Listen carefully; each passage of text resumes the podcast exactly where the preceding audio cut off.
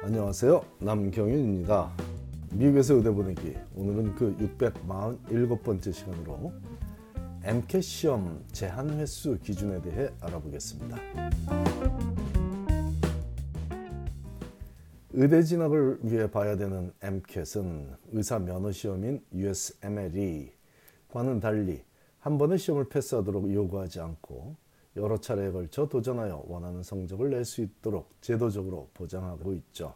하지만 무한정 반복적으로 시험을 볼 수 있는 건 아니므로 시험을 보는 횟수에 어떤 제한이 있는지 정확히 알고 있으면 도움이 되겠습니다. 일단 가장 중요한 기준은 한 응시자가 평생 최대 MCAT을 볼 수 있는 횟수는 7번이라는 사실입니다. 가능하다면 그 7번을 채우지 않는 것이 좋겠고 대부분의 학생들은 이런 제한이 있는지도 모르고 지나가지만 누군가에게는 인생의 기회를 박탈당하는 기분이 들 수도 있는 최대 제한 숫자입니다.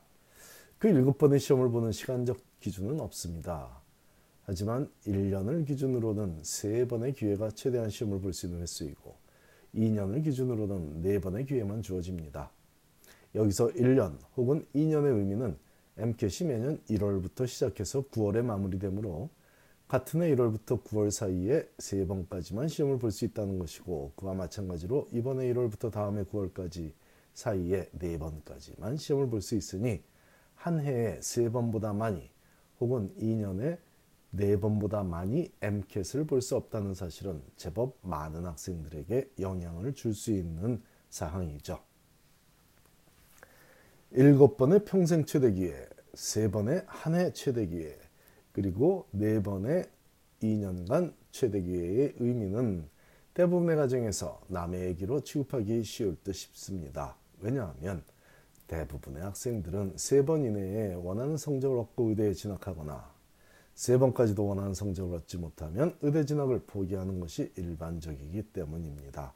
하지만 실제로 시험을 봐서 성적을 받는 경우만 포함된 것이 아니라 두 가지 경우가 더 이 횟수 기준에 포함되어 있으니 이 점도 함께 정확히 이해해야만 낭패를 보는 일을 미연에 방지할 수 있겠습니다.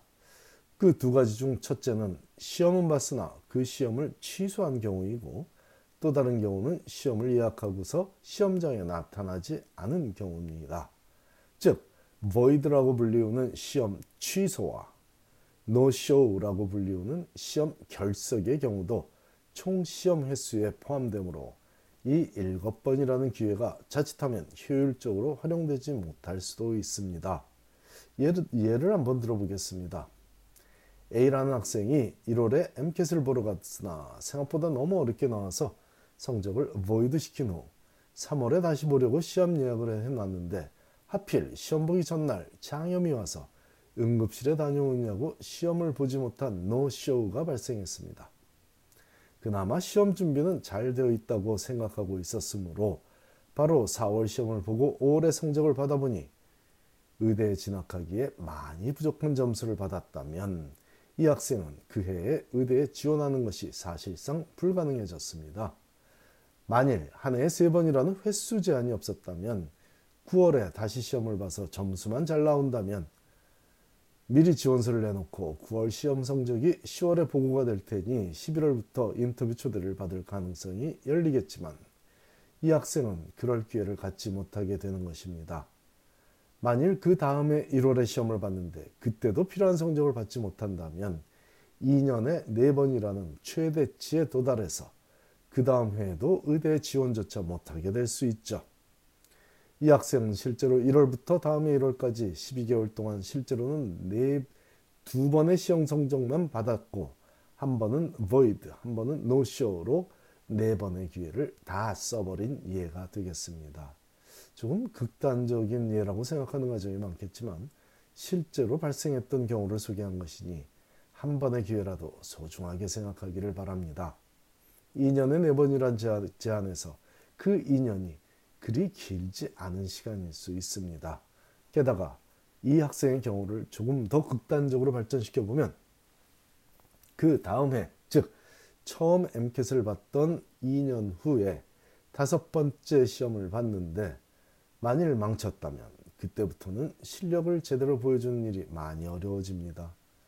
두 번밖에 남지 않은 시험 기회를 생각하면 더 이상 의대에 진학할 기회조차 없을지 모른다는 불안감이 쌓여서 시험 준비는 고사하고 일상에서도 신경쇠약에 걸려 정상적인 삶을 살아가지 못하는 경우도 본 적이 있다 보니 준비를 철저히 한 상황에서만 시험 보기를 권합니다.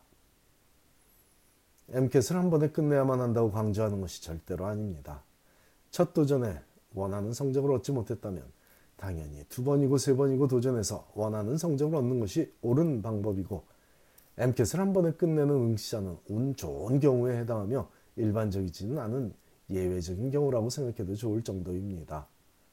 다시 강조하지만 시험을 여러 번 보는 게 잘못된 것이 아니라 준비가 안 된 상황에서 그런 상태에서 이번에 시험을 안 보면 1년을 더 준비해야 할지도 모른다는 강박감에 쫓겨 시험을 보러 갔다가 void 시키거나 긴장해서 시험을 시험 보러 못 가는 경우가 생기면 낭패라는 겁니다.